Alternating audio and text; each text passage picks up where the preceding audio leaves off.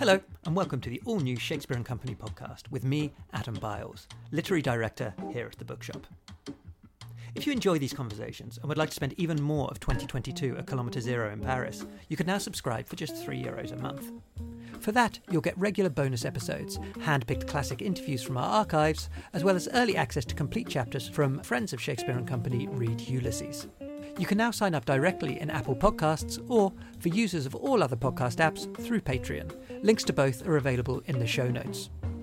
All money raised through these subscriptions goes to supporting Friends of Shakespeare and Company, the bookshop's non-profit, created to fund our non-commercial activities, from the upstairs reading library to the Writers in Residence programme to our charitable collaborations and our free events. We're very grateful for your support.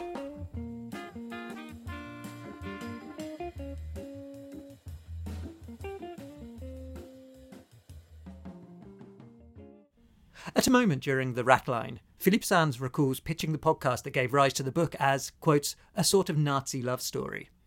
And while there is certainly a love story between two Nazis at its heart, specifically the marriage of Otto and Charlotte Wächter, the rat line is also so much more than that. It's an investigation into the escape routes used by high ranking German officials after the end of the Second World War that reads at times like a spy thriller. It's a study of memory, responsibility, and guilt.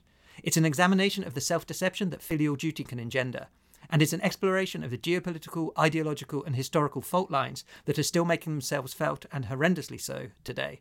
The Ratline is an extraordinary, important, and moving companion to Philippe Sands' 2016 memoir, East West Street, and I'm delighted to say that Philippe joins me in the reading library today. Um, Welcome to Shakespeare and Company. Thank you so much, and Philippe is delighted to be back at Shakespeare and Oh, Co. it's so good to have you here, even under such well, strange circumstances. Dreadful days with the Russian aggression against Ukraine. Mm. But um, the horror is softened by wandering around this fantastic bookshop and seeing people sitting in corners and reading and doing all the things that we know people love to do in this fantastic place. So there's always a sort of sliver of light. Yeah, yeah, yeah, and uh, and, and this kind of reassurance that the, sort of the, the people will turn to to books to to try and understand what's going on as well. I think a deep desire to understand where we are today mm-hmm. and how that situation is related to what has come in the past in mm-hmm. the 30s and the 40s but even further back to the beginning of the 20th century and going back into the 19th and 18th centuries you know Russia's relationship to modern Ukraine mm-hmm.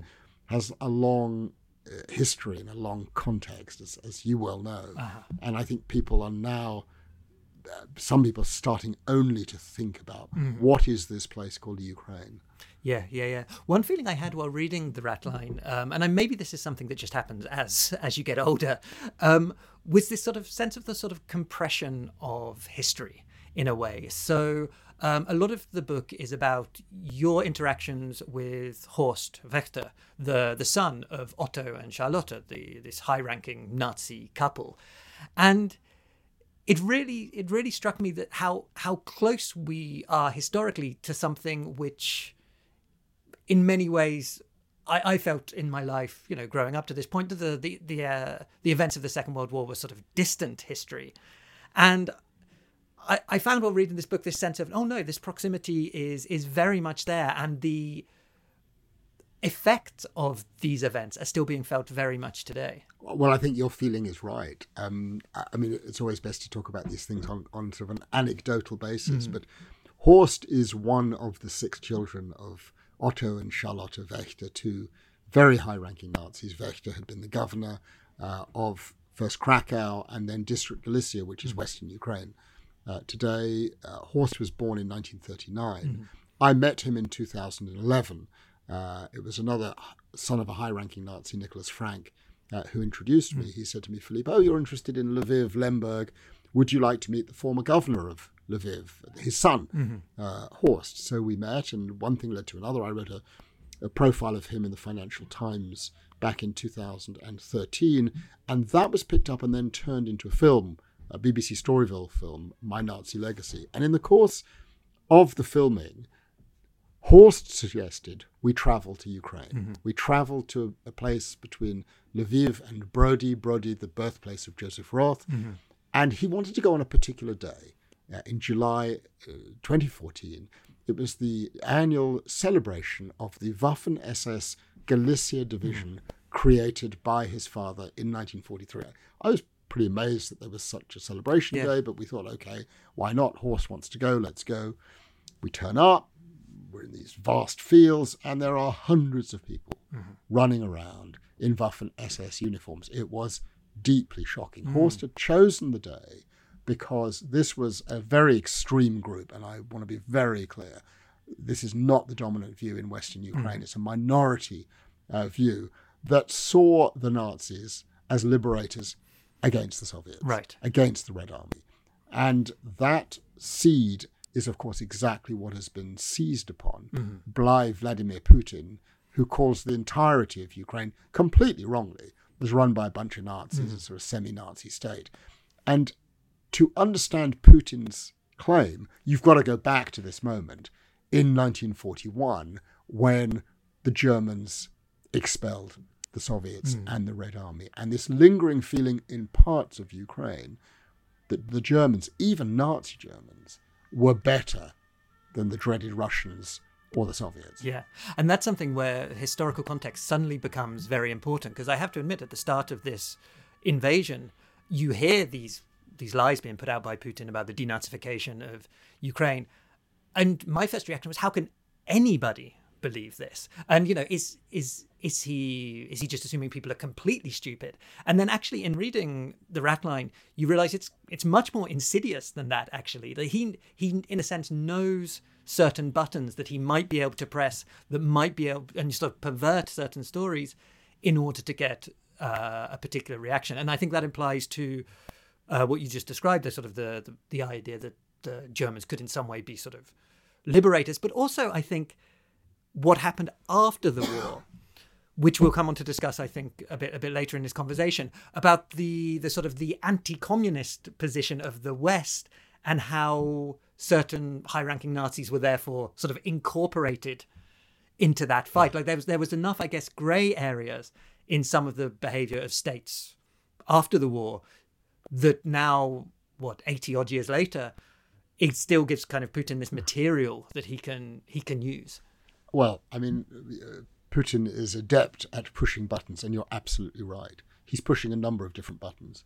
One button that he's pushing is to recall the greatness of 1944 and 1945, when um, the Soviets and the Red Army swept westwards and quote unquote liberated parts of Nazi occupied Europe, along with the Americans and the British and the French and, and various and various others. So that is being done for a particular reason. It rallies the population, mm-hmm. and to the extent that he's got significant support, it's done in that particular way. But it has a second consequence. By referring to the Nazi Ukrainian state, he's sending a signal to the mm. Germans to butt out. You had your time in this part of the world. And there's a lot of things that are going on in the way Putin is playing this game but the historical resonance of the role and the heroic place of the Soviet Union in 1944 and 1945 is absolutely at the heart of it. Mm-hmm. But you can go back even further. I mean, for those of you who are listening who've read East West Street, you will know that East West Street begins with the story of my grandfather, mm-hmm. Leon Buchholz, who was born in Lemberg, Lviv, and who, as a 10 year old in 1914, leaves mm. the city because the Russians are about to arrive. So it's a sort of an ebb and a flow that takes place every 25 hmm. years, every 40 years. There's a, a sort of handover of power, hmm. and there's a shifting of the tectonic plates as a new power takes over. I mean, Lviv was a city which changed hands four times in the space of hmm. one month in November 1918, eight times in the next 25 years. And they're used to blood and they're used to change and they're used to conflict. Mm-hmm. And Putin knows that. Um, and you need to read a lot of history to understand the speeches that he's giving Putin and the responses of mm-hmm. the Ukrainians and this deep seated negative feeling about the Soviet Union and Russia. I mm-hmm. mean, the Holodomor, the genocide that was perpetrated in Ukraine, the starvation of millions uh, of Ukrainians, Ruthenians as they were then called in the 1930s, um, uh, again plays in public consciousness. So the struggle of today has deep historical roots. Yeah, yeah, yeah. We get a sense from reading um, your books, both East West Street and The Rat Line, that the sort of that you see in this kind of this historical research, this kind of um, sort of unpicking the these mysteries, a way to to better understand uh, your your personal story and also the the story of our of our societies and the story of stories of our times. But I'd be interested to know about the two books because East West Street is of course a very personal story for you, and the Rat Line in a sense is less personal and in a sense more the a very personal story for Horst Wächter. Like you're you're uncovering what happened to his father and his mother and you know and, and, and the circumstances particularly around his father's death and i'm curious to know what was it particularly uh, about the the Wächters um, that meant that you you felt that there had to be there had to be a book about it so horst is a fascinating Mm-hmm. character yeah i like him Mm-hmm. at a personal level but i don't like some of the things he says Sure. and one of the things he says is although my father was a very senior top table Nazi, you know, number two to Himmler at a certain point, um, personally promoted by Adolf Hitler, indicted for mass murder, who then escapes in 1945. Horst says, nevertheless, he was a good, mm-hmm. liberal, decent, uh-huh. wonderful person and a great father, and it's my duty as a son to love him. Uh-huh. And that's a complex issue. I mean, many of us will ask ourselves the question: What if, what if my dad was a mass murderer? Will I continue to love my dad? What if my child mm-hmm. becomes a mass murderer? We must talk about Kevin. Is the kind of fiction Sure, yeah, yeah. that raises that issue. And I think what I'm interested in is the relationship between these grand political events and family life. Mm-hmm. And I'm quite sympathetic to the idea of Horst wanting to find the good in his father, but appalled by the way in which he will turn a blind eye to unsavory facts.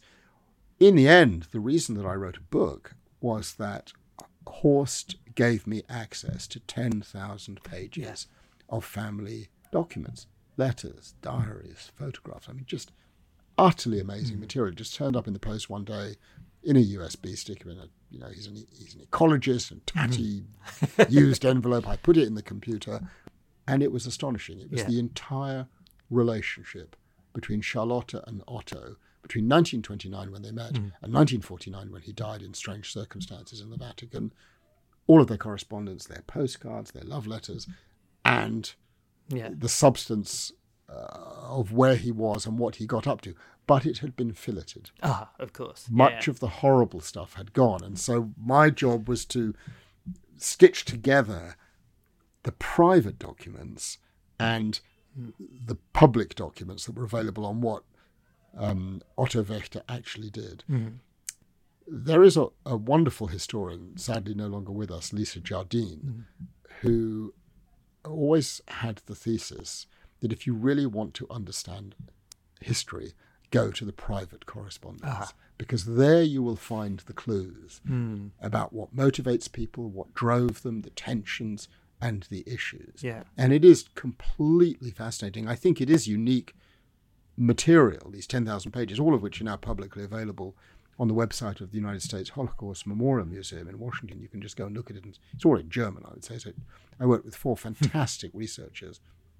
But you get a sense of what motivated this Yeah. couple, and that's what fascinates me. But this is also the thing with Horst because um, I think you know we're talking about this idea of somebody wanting to present their their father as a, as a good person.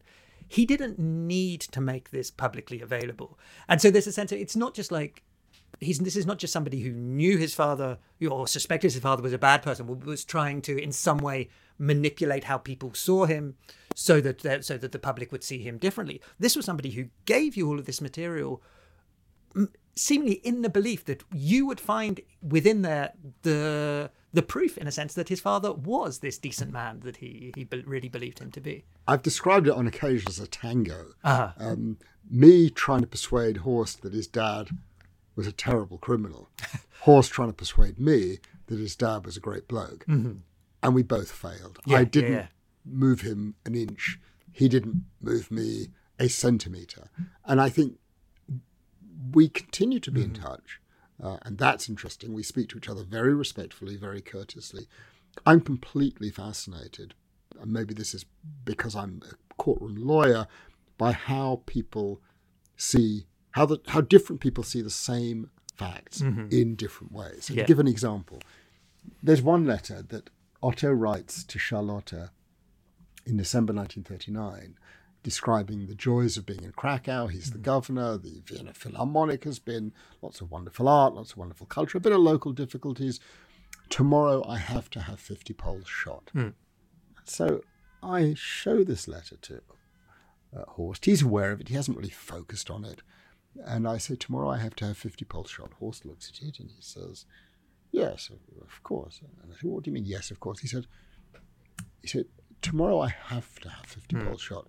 You see, he didn't want to do it. Yeah, yeah, yeah.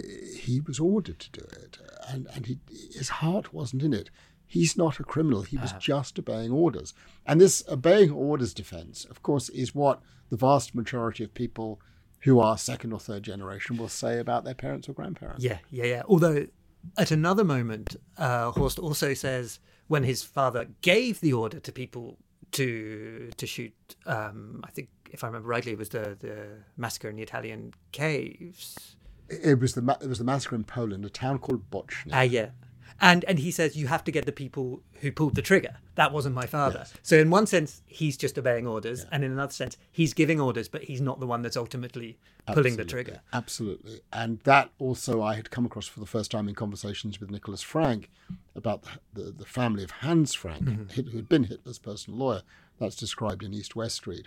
Nicholas once described to me a conversation around the breakfast table when um, a wonderful book, which you must read if you're interested in this period, by Curzio Malaparte, Ah, yes, Kaputt. Yeah, yeah, yeah. which describes in detail meeting the Wächters, meeting the Franks, a novel. But I went and found the newspaper articles in Corriere della Sera and compared the newspaper articles that Malaparte filed in 1942 with a novel published in 44, Yeah. which is a really interesting exercise. So Malaparte's novel comes out. And it says that uh, Hans Frank went off to the ghetto in Krakow and they took pot shots at Jews. And Nicholas described to me a heated conversation over the breakfast table. Uh, did it happen? Did it not happen? Mrs. Frank saying, No, my husband never pulled the trigger. He was totally innocent.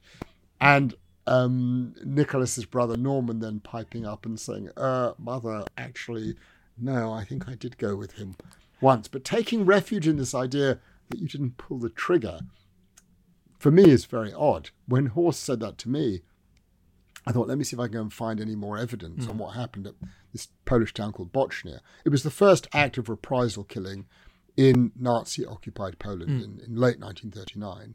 And Hitler personally ordered 25 Poles to die for every German mm-hmm. killed. And so two Germans killed, they find 50, actually 55 Poles. They're kids, they're 14, 15. And I end up finding the photographs, mm. the album that was taken to commemorate this act of reprisal killing. And there is Otto Wächter hmm. supervising the whole thing, command responsibility. So for me, as an international law type of person, the question of who pulled the trigger is neither here nor there. I mean, we've got that hmm. right today in relation to Ukraine. There's a war crimes investigation, there's crimes against humanity investigation, there are going to be soldiers on the ground, Russians, commanders. But actually, the question is does the command go right up hmm. to the very top? It's the same issue. Yeah, yeah, yeah.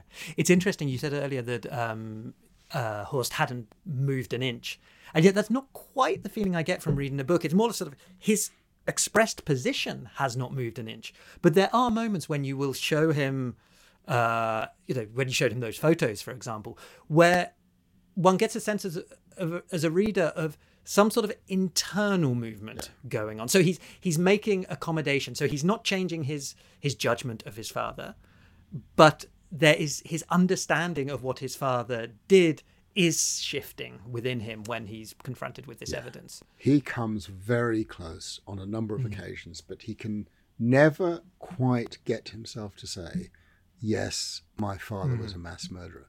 Those are words that he asked me no longer to say Yeah. in his presence. And they're very painful for him, and he doesn't want to confront them.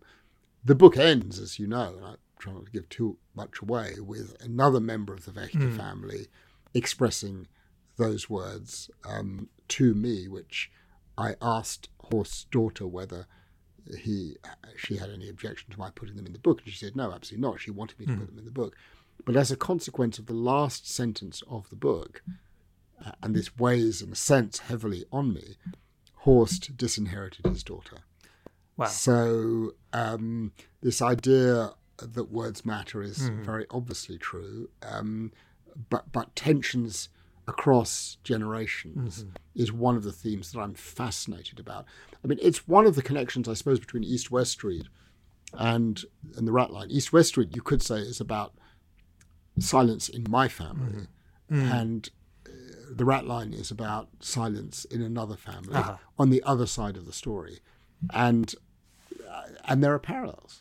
I grew up, as Horst did, in a family of silencers, and I'm fascinated by the connections between families on different sides of the same story. Yeah, yeah, yeah. And indeed, we see plenty of different silences represented in this book. I mean, you when you interview um, uh, Buko, who was who um, Otto uh, Wächter spent some time in the mountains after his first uh, his first fled, and he this was the first time he had spoken about his relationship with Wächter, but he also had a kind of enforced silence that he would not talk about anything that happened pre 1945.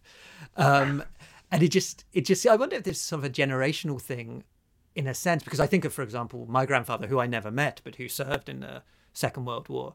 And my father said, like, he, he never spoke about it. Like, it was just not something that was done. That was something that was in the past, and he wasn't going to, you know, he wasn't going to I think very often it's a protective silence. I mean, my grandfather, who lived here in Paris and who I was very, very close to, never once spoke to me hmm. about what had happened before hmm. 1945. It was just a closed door. Yeah. And I and my brother, as young kids, knew, you know, when we were hanging out on the Rue de Maubeuge in their apartment, just don't go there, hmm. don't raise questions.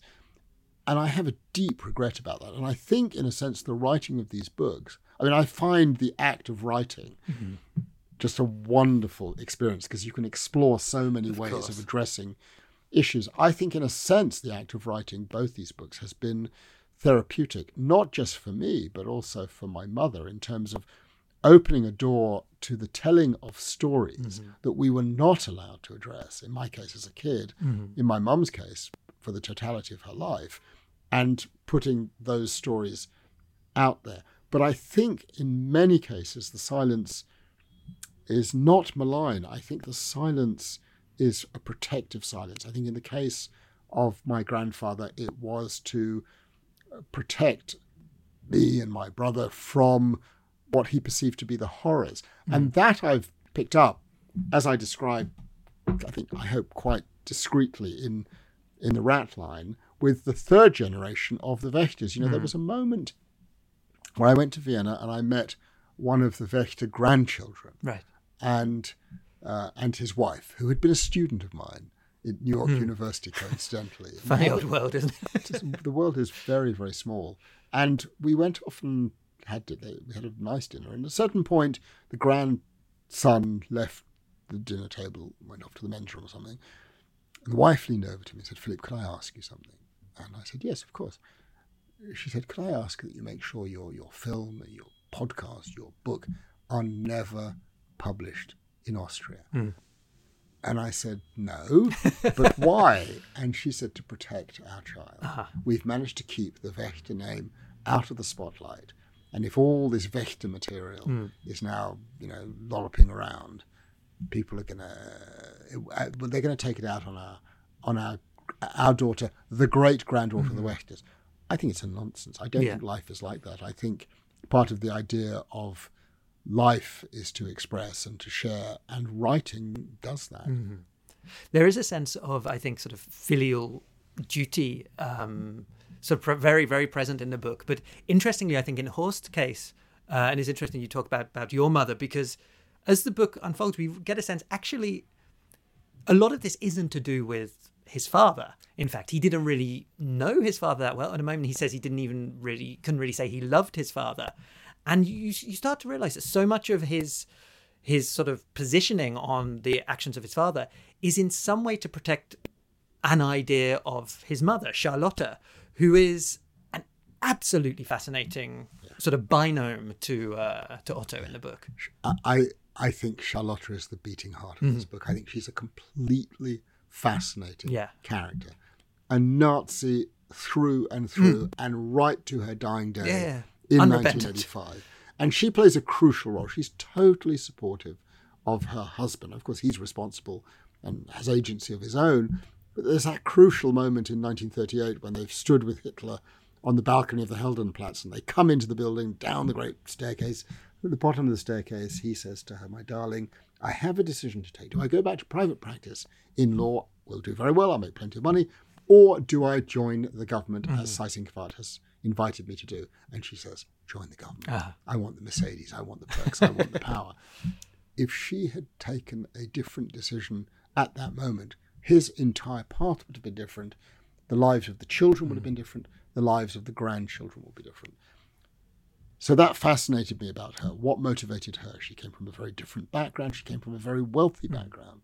Um, she was highly cultured, highly artistic, uh, not intellectual, but an utterly fascinating person who reduced everything into writing. Thank God, her diaries, her memoirs, her notebooks are just absolutely wonderful to read. And yet, she is a truly awful person. So, at one level, I was just appalled by her. On the other hand, you've alluded to this already. On 9th of May 1945, Wächter escapes. Hmm. Unlike the others, he's not caught. He doesn't Yeah. commit suicide. And it turns out he goes and hides in the mountains near to where Charlotta is living for three and a half years. Hmm. He lives above 2,000 meters. And every two weeks, she goes and literally climbs a mountain hmm. with backpacks, with food, with supplies, with clothing, with newspapers to keep her husband alive. Now, who doesn't want a partner who loves you so much that they will expose themselves to that thing? So it's this disconnect between her sheer ghastly mm. awfulness and her ability to love her man and to be so protective of our children. And that and that's the thing I think it's so deeply unsettling. Um, I mean, just as somebody who obviously hasn't read all, all of her thousands of letters, but has has read um, the Ratline, is this sense of, you know, you said she was a, a deeply awful person, and yet she is also, as you say, capable of emotions which we associate with certain a sense of sort of human dignity and nobility whether it be love whether it be loyalty. And i think that's one of the things which we find very hard to process um, when thinking historically is that it becomes very easy to think of kind of good and evil. And the thing that the people who were on the the bad side were were sort of representatives of all the everything that is bad in humanity. Whereas what we find is a very lively vivacious funny loyal, loving woman who also holds, as you say, these absolutely ghastly ideological uh, positions, and just having to sort of to to to accept the those two ideas can exist within the same person is something I think it's it's very important for for for, for readers to to be confronted with that. I But think. that's the reality of life, which Yeah. we know. I- I don't believe in good and evil. Mm-hmm. And I never describe Hans Frank or Otto Wächter or their spouses as monsters. Mm-hmm. They're human beings who did monstrous things. I mean, Otto Wächter was responsible for the mass murder of hundreds of thousands, if not a million or more, human beings Jews, Poles, um, Ukrainians, Armenians, you know, Roma people, gay people. I mean, just uh, horrendous. But, and this is the complexity, he was also capable of love and decency and affection and humanity and generosity. And that raises, I think, for each of us, for me as a writer, for those who read, the question what would I have done?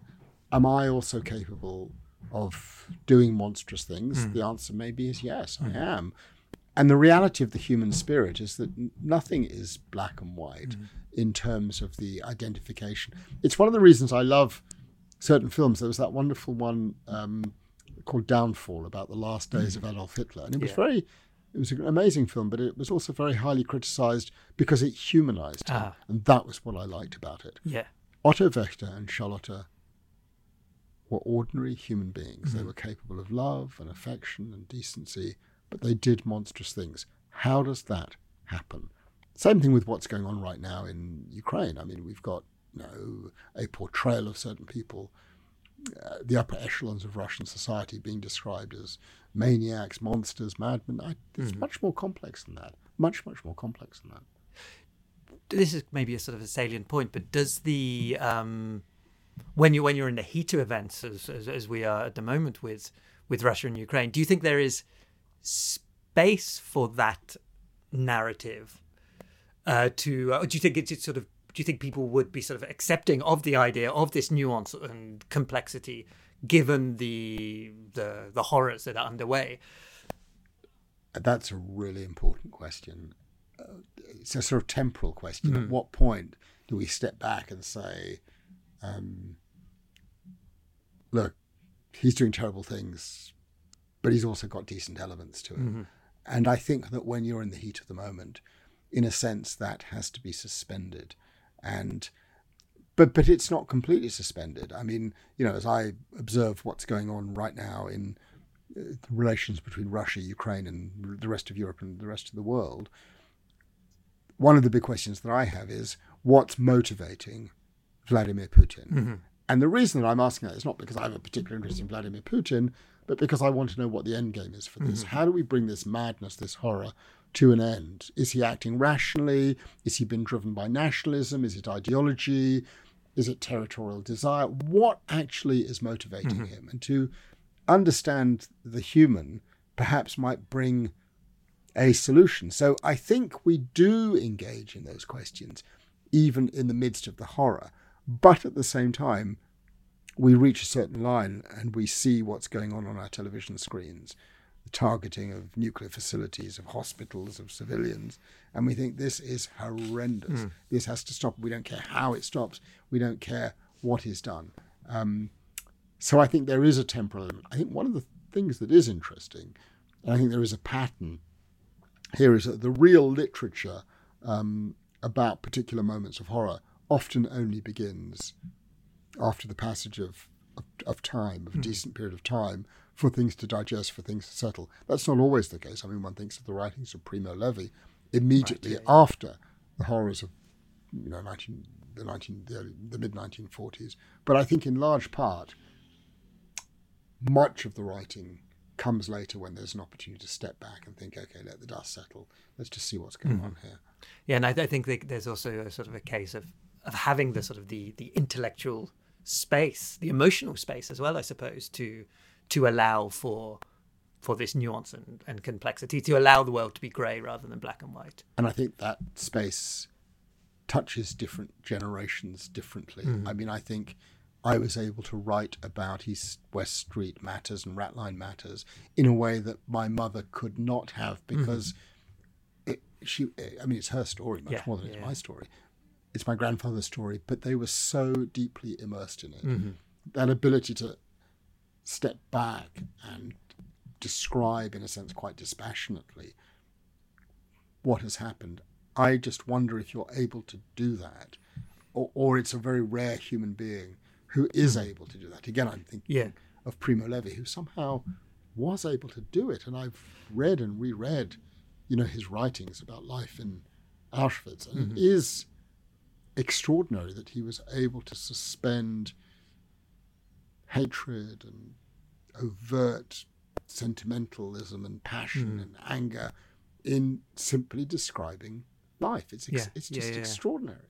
I think that that sort of that generational gap, in a sense, is certainly on display in um, when we see your interactions with um, with Horst as well. Like, as he is, of course, only one generation hmm. removed, mm. and you are well one one or one and two generations removed. And you can already feel that sort of the space you know, it, that could be a personality thing as well, but also I think it, there's a space in your life to to treat the story differently than there is in his. There was a moment when I first met him and I was interviewing him, and he described his sixth birthday mm. um, in April 1945, just before the war came to an end, and he is describing a state of collapse, mm. him losing knowing as a six year old yeah. that everything is lost. The family's about to implode. I'm going to lose my security, everything. And he wept. Mm-hmm. And that really touched me. And I've never been able to get that out of my mind And in that instant, I saw him as a victim, Yeah. not the son of a Nazi, not himself a Nazi, which he's not, but as someone who went through a deep trauma. His whole world was shattered in a moment, and I've never, I've never been able to forget that. Yeah. yeah. And and that explains why why I'm able, in a sense, to be perhaps overly generous with him, and it explains also why his daughter is able to take a more nuanced, more distanced approach to facts that are dreadful. Yeah, we should talk a little bit about the, the concept of the rat line because I realise we've referred to it um, a few times, and some of our listeners might not know exactly what that what that is. So, could you just explain? We mentioned the the end of Otto's life, but could you just let us Yeah. know a little bit of how that connects to this? this idea So the rat line describes something that it was known by uh, high-ranking Nazis as the Reich migratory route, and it was the path from Italy usually to South America. There were other places also, and it was very highly developed. Um, it turned out, and it was implemented by a motley cast of characters, as I discovered. Um, this wasn't just you know, a group of Nazis working on their own to escape from investigation and prosecution. It was a high ranking group of Nazis in their thousands who worked with Americans, right? Vatican officials, Italian fascists. And what I learned was that the implementation of the rat line, the operation of the rat line, was inscribed in a new war, the Cold War. Mm-hmm. And Italy was a central place because it was the place that the Western powers, the United States in particular, deeply concerned would fall into the hands of Soviet mm-hmm. power and authority. The communists were riding high. There was a great fear in the United States that the communists would win the 1948 election. And so essentially what happened is the Americans cut deals with all sorts of characters, um, as I've just mentioned, and used the rat line, I think, as a recruitment tool. Yeah. It was a way to get hold of senior Nazis' Rolodexes, their addresses, their uh, information on who were the spies for the Soviets. Yeah. And they wanted that to fight the new war, the Cold War. In writing the book, I had the great benefit of the assistance of my neighbour in London, John Le Carre, who I don't know, didn't know about the Cold War. I don't know about espionage. It's not my my area. And so I went to talk to him as I uncovered or sent documents that described this very strange coalition of willing enablers to get Nazis out of Italy. He said to me I was there in in that period, and my job was to interview Nazis. And I said, "What to find them and prosecute the wrongdoers?" He said, Yeah. "No, to recruit them." And he said it was very shocking. It was, it was, it was the moment that he really came to understand duplicity and Ah. double standards. And I think, actually, now looking back, it's possible to understand Le Carre's entire fascination hmm. with um, the moral dilemma of the person who reaches a crossroads and decides whether to do the right thing or the wrong thing hmm. with his experience as an 18 year old young British soldier Yeah. Yeah. yeah. engaged in that activity. So it was a, a central part of his life, and the rat line was real, and some people got away. Mm-hmm. I think there's something really striking as, I guess, a sort of a lay person, like somebody who's never been involved in um, sort of that that kind of, I don't, what would you call it, kind of realpolitik or something like that, about how quickly things were reconfigured after the end of the Second World War, after one enemy had been defeated, how quickly a new enemy was essentially, I mean, new enemy, they, the the Soviet Union had been around for several decades by that point, but like obviously Stalin had been an, an ally for parts of the Second World War, and suddenly everything was reconfigured, and the enemy of a few months ago became the potential ally against the new enemy. It's actually quite, um, yeah, as I say, quite shocking to the to the layperson to realize these kind of dynamics that uh, were at work then and are probably at Well, work the world now. is a really filthy place Mm-hmm. then, and it's a filthy place today. Look, look what's happening right now. All of a sudden, Britain decides it's got to wean itself off Russian oil. Right. So where is uh, the British Prime Minister Saudi off Arabia. Mm-hmm. to? He's off to Saudi Arabia to do a cut a deal with a murderer of Khashoggi. Yeah, yeah. yeah. So you know nothing. just changes. this weekend executed. What was it? Eighty-one. Yeah, eighty-one people- people, have been executed this weekend. I mean, it's outrageous. Yeah. nothing changes, and um, I, I think uh, we've come to understand that firstly, things are never quite what they seem. Mm-hmm. Deals are being done in all sorts of ways that we don't fully understand, and with the passage of time, will become apparent. And I Mm-hmm. Think. I think our role as storytellers is to tease that out, but in a way in which the reader forms their own view as to the merits or demerits, because two reasonable readers will interpret this in totally Yeah, yeah, different yeah. ways, depending on their own leanings, their own culture, their own ideology. And I think one of the things that it's important for a writer of this kind of material is to set out the material and respect the reader's own judgments Mm. Yeah. as to the merits of what's going on, not to impose your view on the reader.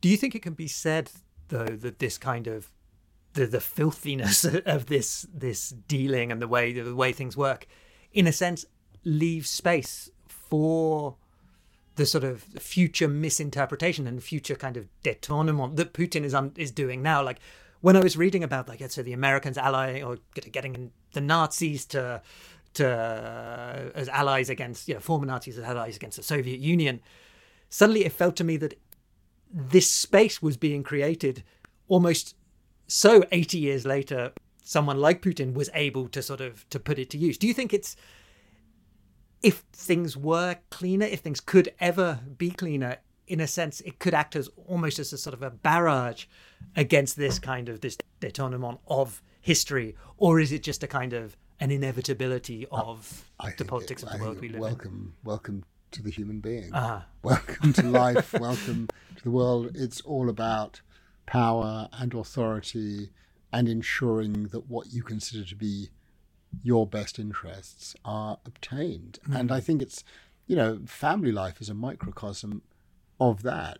We all Sure. are aware of arrangements that are made, understandings that are entered into Mm-hmm. for all sorts of complex reasons. And you know, uh, diplomacy between states and the interactions Mm. of governments, I think just follows exactly um, the same path. Yeah. You know, my uh, enemy's uh, friend is my enemy. Mm-hmm. My enemy's enemy is my friend. And we're seeing right now, I think, that the historical foundations of that period are with a long legacy and a long shadow. I, I think one thing that's become very clear is we in Europe thought history had stopped, uh, that it was over. yeah These days of conflict in Europe were gone forever. And this is a rude shock. It's a rude hmm. shock for my generation that has never experienced this. But for my kids' generation, you know, in their 20s, this is like, uh, wow, pretty scary because they don't even have a memory of it. I mean, at least I grew up with parents who had lived through hmm. it and knew about it and would, uh, you know, reflect on it or share aspects of hmm. it in certain ways. But for this generation now, in their 20s and younger, this is a, a totally new situation. yeah, and I think it's come as a shock.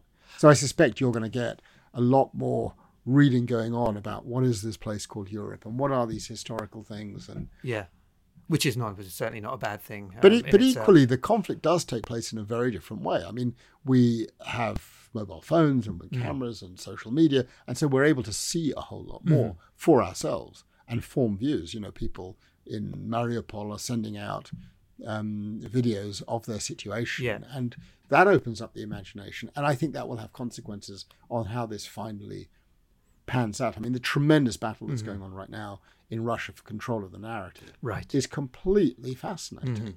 And at the heart of it, powerful issues about freedom of expression. That extraordinary moment a couple of nights ago on a live broadcast on national television in Russia when an editor stood behind the newscaster with a pancarte which Yeah, said, yeah, yeah. Um, No war, get out of Ukraine in English. Yeah, And only got, you know, a slap on the wrist. That, I thought, Mm. was interesting. yeah.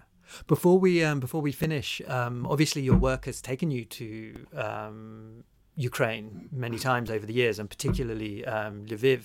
Um, so I would just like to ask, since all of this started, um, you know, I'm sure on both the sort of personal and professional level, it must have had a, a huge impact on on you. Yeah, huge impact. I mean, I'm in daily contact with friends in Lviv and also in Kiev, and deeply um, connected. I, I feel it's very personal. I've spent so much time in Ukraine, and I have such dear and wonderful friends there who are extraordinary people. Um, that it's very painful to wake up each. morning. I mean, the first thing I do each morning is I wake up and I I switch on my computer and want to see the latest news of what is happening in Ukraine. And the reason I want to see the latest news is I want to know how my friends are Yeah.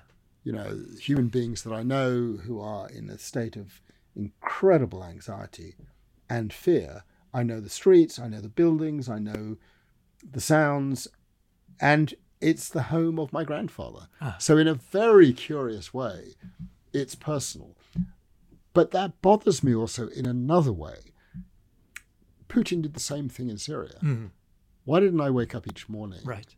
and feel razing Aleppo to the ground Hmm. is a horror. It is a horror. And I wasn't so connected. So that's made me question, you know, my own sense of engagement with these things. I mean, there are related issues. There is an outpouring of support for Ukraine, including bringing in literally millions of refugees and bending over backwards at the family level, many people, to house Ukrainian refugees. But what happened about the Afghans? Yeah. What happened about the Syrians? I mean, sure, what's happening with Ukrainian refugees is magnificent, but there's another side to the mm-hmm. story. I mean, our innate and terrible racism is there, Yeah. beating as strongly as ever, and that really bothers me. Mm-hmm. It'll be interesting to see if the narrative around refugees. I mean, I'm, I'm thinking particularly in the UK, but I think I think everywhere, really, everywhere in the West, uh, will be shifted on by by this issue. Whether that's sort of, I don't know what it is. The sort of because people identify more with the the skin color or the religion or the culture of the Ukrainians. Whether that will lead to what might be called sort of a net benefit, sort of change in attitude for refugees generally, or whether I doubt you it. doubt it. I doubt it. I, I've just finished another book which will come out in in August in, in English and in French, The Last Colony, which is about a case that I've been working on about a place called Chagos. Yeah. Uh, a group of small islands, 58 of them, in the Indian Ocean, in which the entire community, 2,000 people, black, descendants of enslaved people, were removed by the hmm. British with the support of the Americans between 1968 and 1973 and cast to the winds. And each day, I get an email from some of my friends from Chagos who now live in Mauritius or Seychelles and who suffered terribly, deeply hurt by Britain, reports of Britain opening up its doors and hmm. paying families £10,000 each. And my Chagosian friends basically say, What about us? What, Yeah. you know, what happened to us 50 years ago? If we had blue eyes and blonde hair, would we have been treated differently? Would we have been treated in this way? And I think we've got some pretty fundamental questions Yeah. to ask ourselves. Yeah. Well, that is all we've got time for. Um, the Rat Line is, of course, available from Shakespeare and Company, uh, the Bricks and Mortar store, the online store. Um, Philippe Sands, thank you so much for joining us today. Oh, it's just great to be in my favourite bookstore in the world. Thank you for listening to the Shakespeare and Company podcast. If you've enjoyed this conversation, it would be great if you could help us spread the word by reviewing or rating us in your favourite app, or just by sending the link to some of your friends. And don't forget, if you'd like even more from Shakespeare and Company, you can subscribe now through Apple or Patreon for just three euros a month. Production of this podcast is all done in house here at Shakespeare and Company Paris. All music is by our resident jazz supremo Alex Freiman, whose album Play It Gentle is available to buy or stream wherever you listen. I'll be back soon. Until then, take care and thanks again for listening.